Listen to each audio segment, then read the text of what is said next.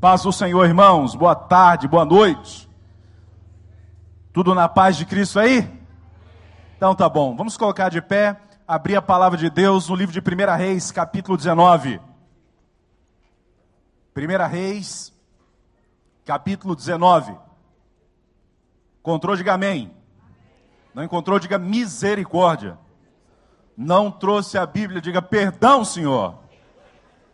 Pode usar o tablet, o celular mas desconecta, desconecta do Facebook e se liga aí no Godesbook agora. Ora, Acabe contou a Jezabel tudo o que Elias tinha feito e como havia matado todos aqueles profetas à espada. Por isso Jezabel mandou o mensageiro Elias para dizer-lhe que os deuses me castiguem com todo rigor, se amanhã nesta hora eu não fizer com a sua vida o que você fez com a deles. Elias teve medo e fugiu para salvar a vida. Em Berseba de Judá, ele deixou seu servo e entrou num deserto. Caminhando um dia, chegou a um pé de giesta, sentou-se debaixo dele e orou, pedindo a morte.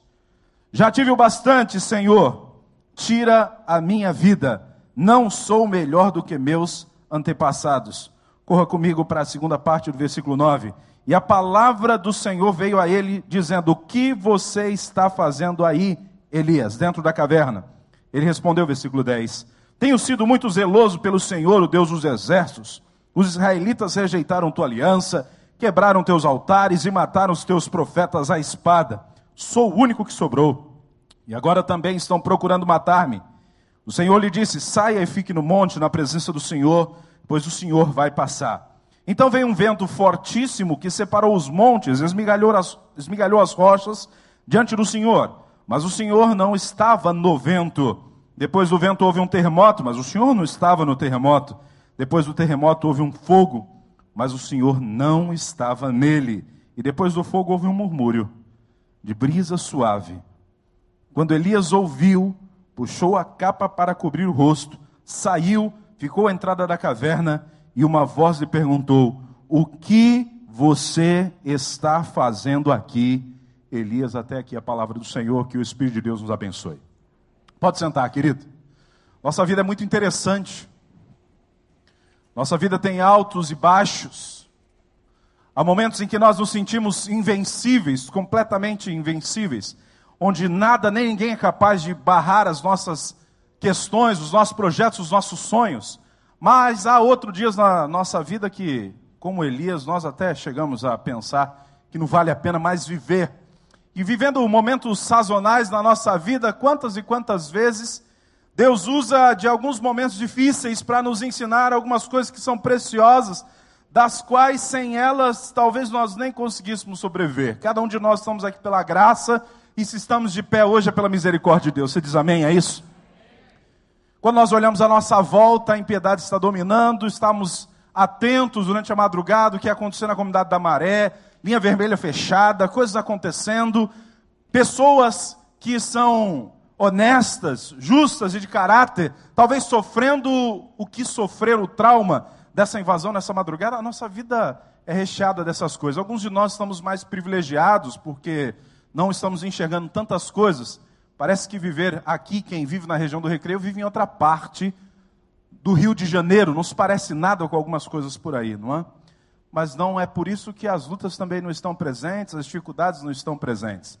Quando eu olho para a vida desse homem, Elias, um dos homens mais usados por Deus em toda a história, um homem que, inclusive, no Monte da Transfiguração aparece para representar todos os profetas, um homem que carrega no seu nome a missão de provar que Deus é o Deus verdadeiro, um homem que nem sequer morreu, porque na hora que ele tinha que partir, Deus mandou uma carruagem para buscá-lo.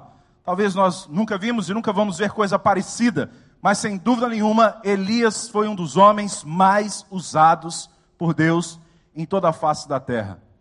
Por outro lado, se tem alguém que pode ser catalogado com quase todas as características de um depressivo, é o mesmo profeta. Que coisa interessante. A vida dele começa no capítulo 17, e a única coisa que a Bíblia diz, olha, que Elias é o tisbita. E a Bíblia não quer dar detalhes sobre quem é sua família, ou o que ele fazia antes, mas já começa com a missão da sua vida. Seu nome é Deus é o Senhor verdadeiro. E ele começa com uma missão de ser alguém cuja importância na nação é muito grande. Ele parece invencível. Eles têm agora, por autoridade do nome do Senhor, poder sobre a natureza.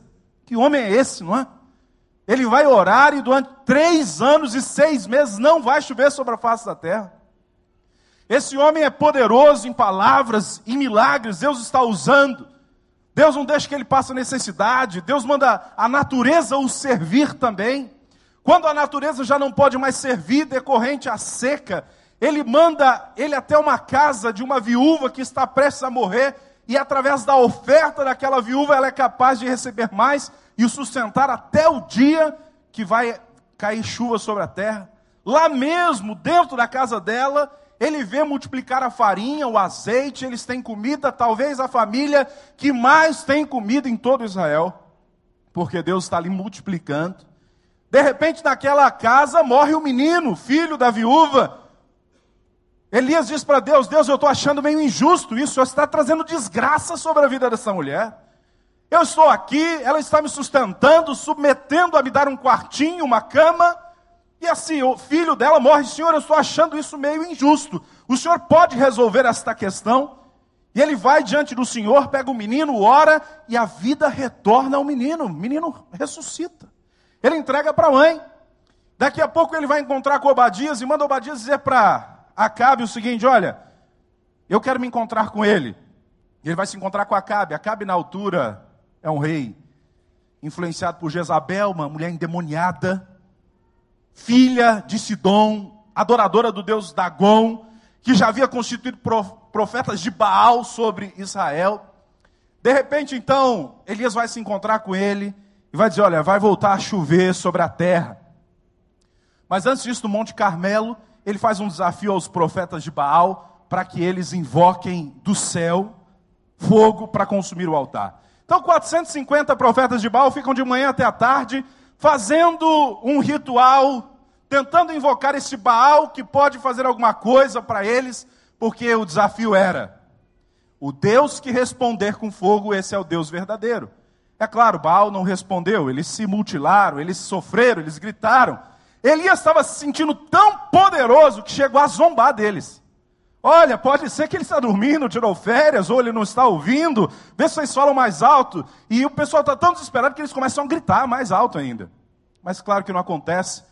Aí Elias abusa. Diz assim: vamos, vamos ver como é que faz. O negócio é assim: manda fazer, recoloca o altar, recoloca as pedras, manda pegar alguns jarros d'água, que a gente só imagina que pode ser de onde essa água, né? Estava seca, talvez aquela água salgada, embaixo do Monte Carmelo, e aquele pessoal carregando, ele manda que molhe três vezes, havia feito uma valeta em volta do altar, e começa a molhar, ele abusa, não é? Abusa mesmo. E aí ele então clama: Deus, se tu és o Deus que és verdadeiro e para provar para esse povo que o Senhor tem poder para cumprir a minha missão, a quem, eu, a que eu vim, eu te peço que tu dê uma demonstração de poder com fogo. E naquele momento o fogo desce do céu, lambe o sacrifício, todos se prostram diante de Deus, diz ele realmente é Deus, e aí ele vai então sacrificar os 450 profetas de Baal. Olha que ministério poderoso, não é? Que coisa grandiosa. E esse Elias, ainda para completar, recebe uma unção especial, porque quando ele vê que a chuva está vindo, e vai ser chuva grossa, você já teve essa oportunidade? Você está no meio da rua e fecha o tempo, você diz, lá vem chuva. Você quer sair correndo, não é? Eu vou sair correndo. E ele vai se ajoelhar, mandar o servo olhar, aí ele vê uma nuvem do tamanho da mão de um homem, está vindo chuva, está vindo chuva pesada, diz para Acabe, Acabe entra no carro e sai correndo. Acabe entra, no carro dele, sai correndo, e o Espírito de Deus traz um poder, a Bíblia diz, sobre a vida de Elias, e ele começa a ficar um Usain Bolt da vida, e sai correndo, que passa à frente do carro com os cavalos, e chega em Jezreel, olha a distância, correndo, antes da chuva. Caramba, que profeta, hein? Que cara usado por Deus. Imagina, agora talvez ele diga assim: está todos os problemas resolvidos na minha vida, que ótimo. Deus está me usando poderosamente, Deus está fazendo, Deus está acontecendo. Eu sou talvez o cara, não é? Talvez ele pensasse naquele momento. Aí a endemoniada Jezabel em casa, Acabe, um baita de um frouxo, um banana. Tem marido que é banana também, como ele. E aí diz o seguinte para ele: fala, olha, aconteceu isso, aconteceu aquilo outro, aconteceu aquilo outro, outro, outro. Aí disse, ah, é? Então faz o seguinte, chama o mensageiro aí. Manda dizer para esse profetinha que amanhã, essa hora, ele está morto. E se não tiver, que os deuses façam comigo o que quiser. Gente, presta atenção numa coisa interessante aqui. Esse camarada que acabou de ser um instrumento de Deus poderoso e que desafiou, inclusive, os deuses que ele sabia que não ia responder, acaba de temer uma ameaça de um Deus que ele sabe que não vai responder. E a Bíblia diz: Elias, temendo pela sua vida, foi para o deserto. Nossa vida é cheia de bênçãos, não é, irmão? Mas cheia de dificuldades também. Quando nós saímos de uma grande vitória, nosso corpo naturalmente reage baixando as guardas. E é talvez exatamente aí que o deserto te espera. É talvez exatamente nesse momento que a maior luta da sua vida pode estar se preparando para chegar na sua vida. E é interessante observar que ele vai parar no deserto, e deserto não é uma coisa boa. Ninguém quer estar no deserto a não ser que seja para visitar e sair logo antes que o calor esteja alcançando o máximo ou que o frio na madrugada alcance o máximo também. Você não quer ficar muito tempo no deserto. E se nós aplicarmos isso na vida espiritual, quem é que quer estar em deserto espiritual, não é mesmo?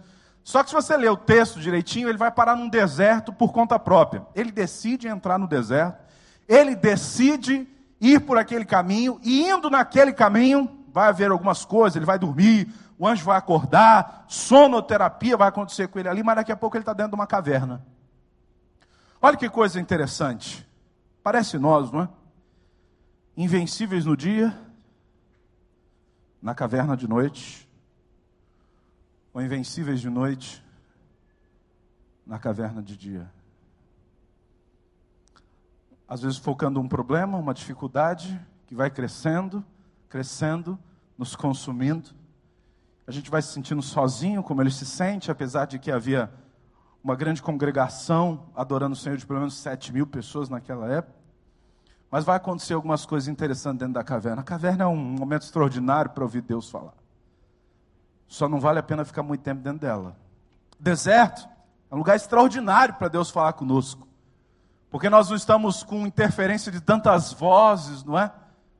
Porque há muitas vozes no nosso dia, a mídia, as pessoas, as situações, as ideias, as muitas ideias, há muitas coisas.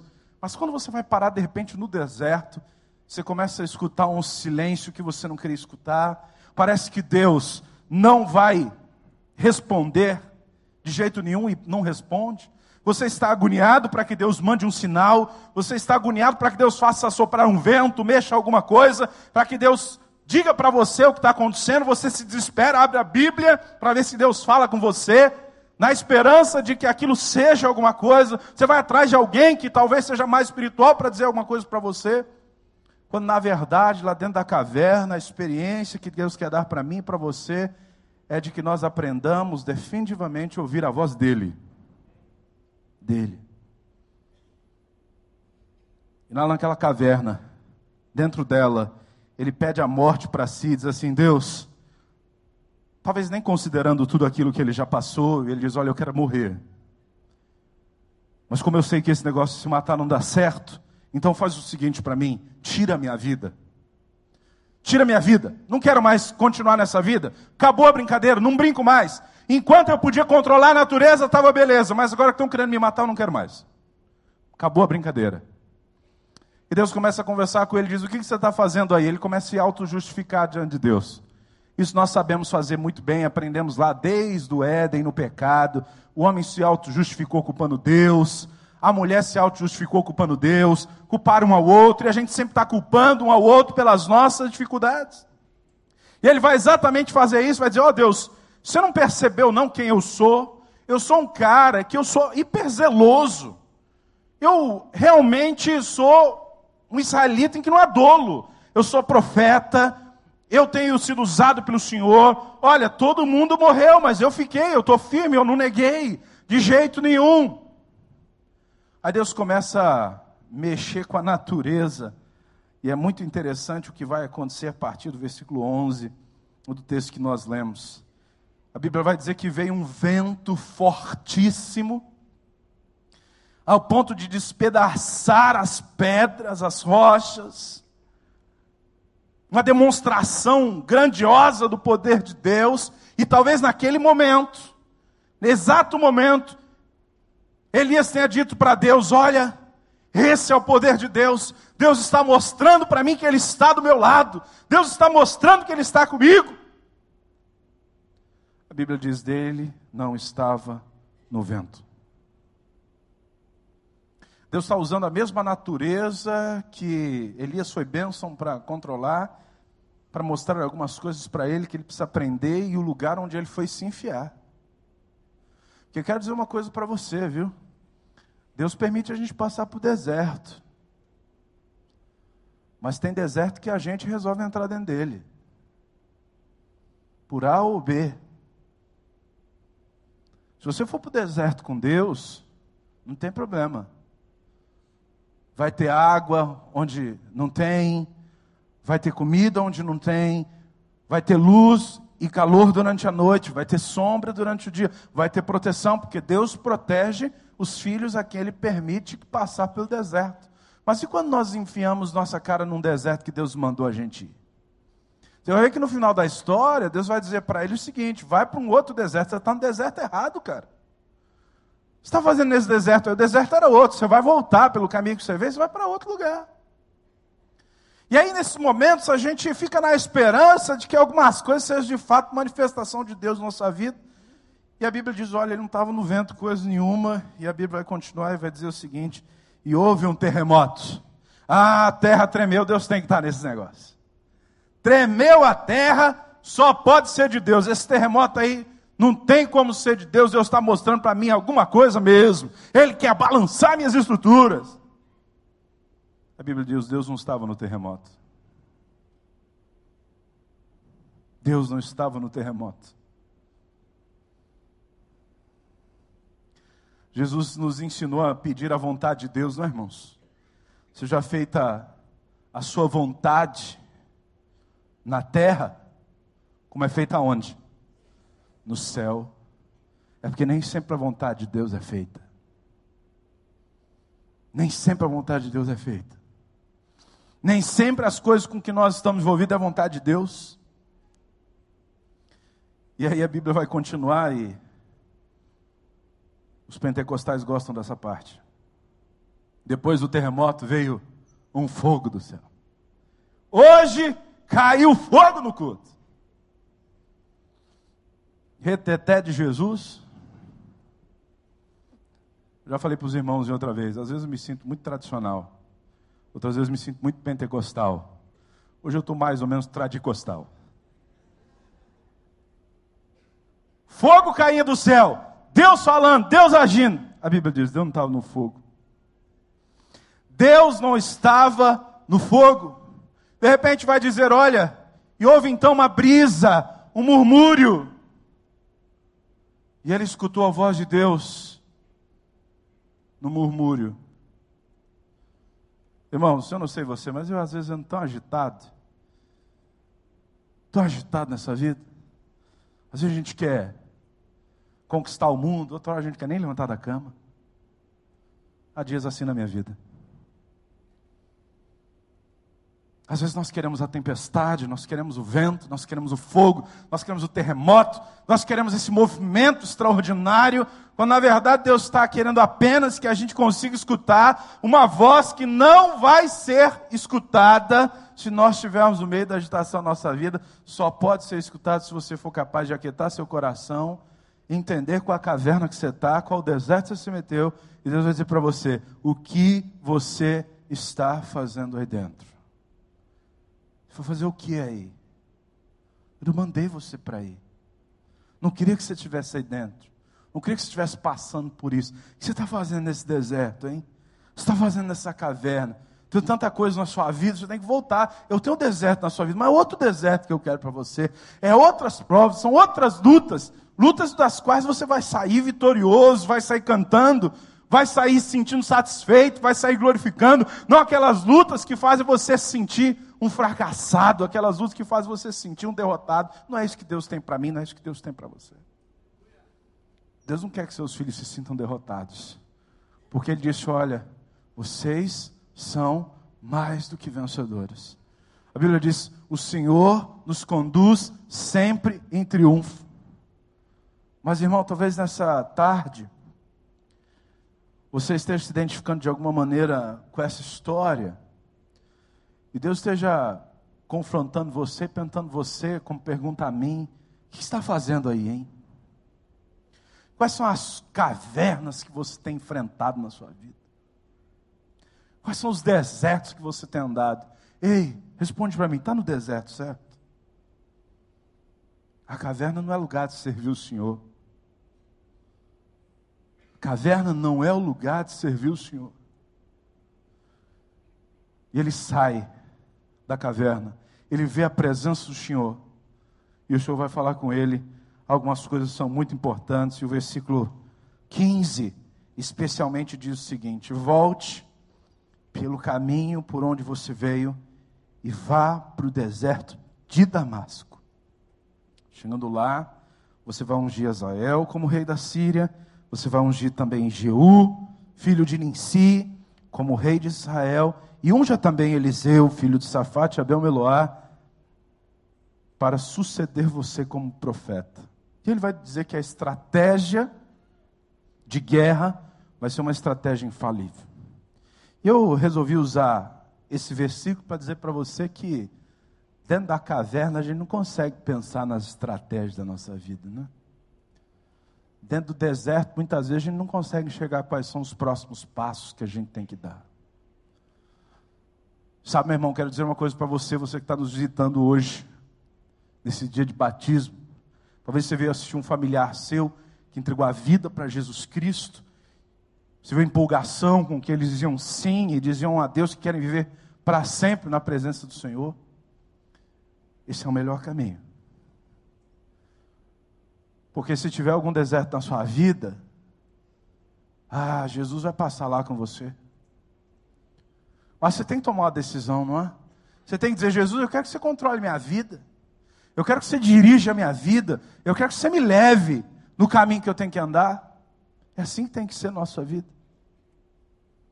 Mesmo assim, nós vamos passar por lutas e aflições, porque João 16, 33 diz isso. No mundo você vai ter aflição, né? Citou alguém aqui, um dos pastores mencionando isso. No mundo você vai ter aflições, mas tem de bom ânimo. Eu venci o mundo. E Jesus quer dizer para mim e para você: vós também vencereis. Vós também vencereis. Qual é a tua caverna? Qual é o teu deserto?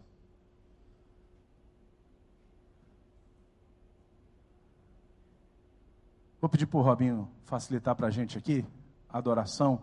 E eu queria te convidar a se colocar de pé nesse instante. Eu quero ministrar sobre a sua vida. Feche seus olhos nesse instante, meu irmão. De pé. Feche seus olhos. Pergunte a Deus quanto dessa palavra tem a ver com você.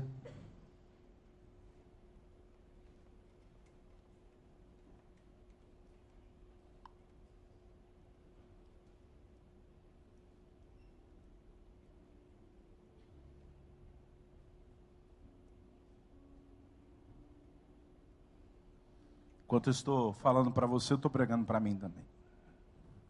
Lembrando das minhas cavernas dos meus desertos. Mas Deus não quer que você continue dentro da caverna. Deus não quer que você continue parado.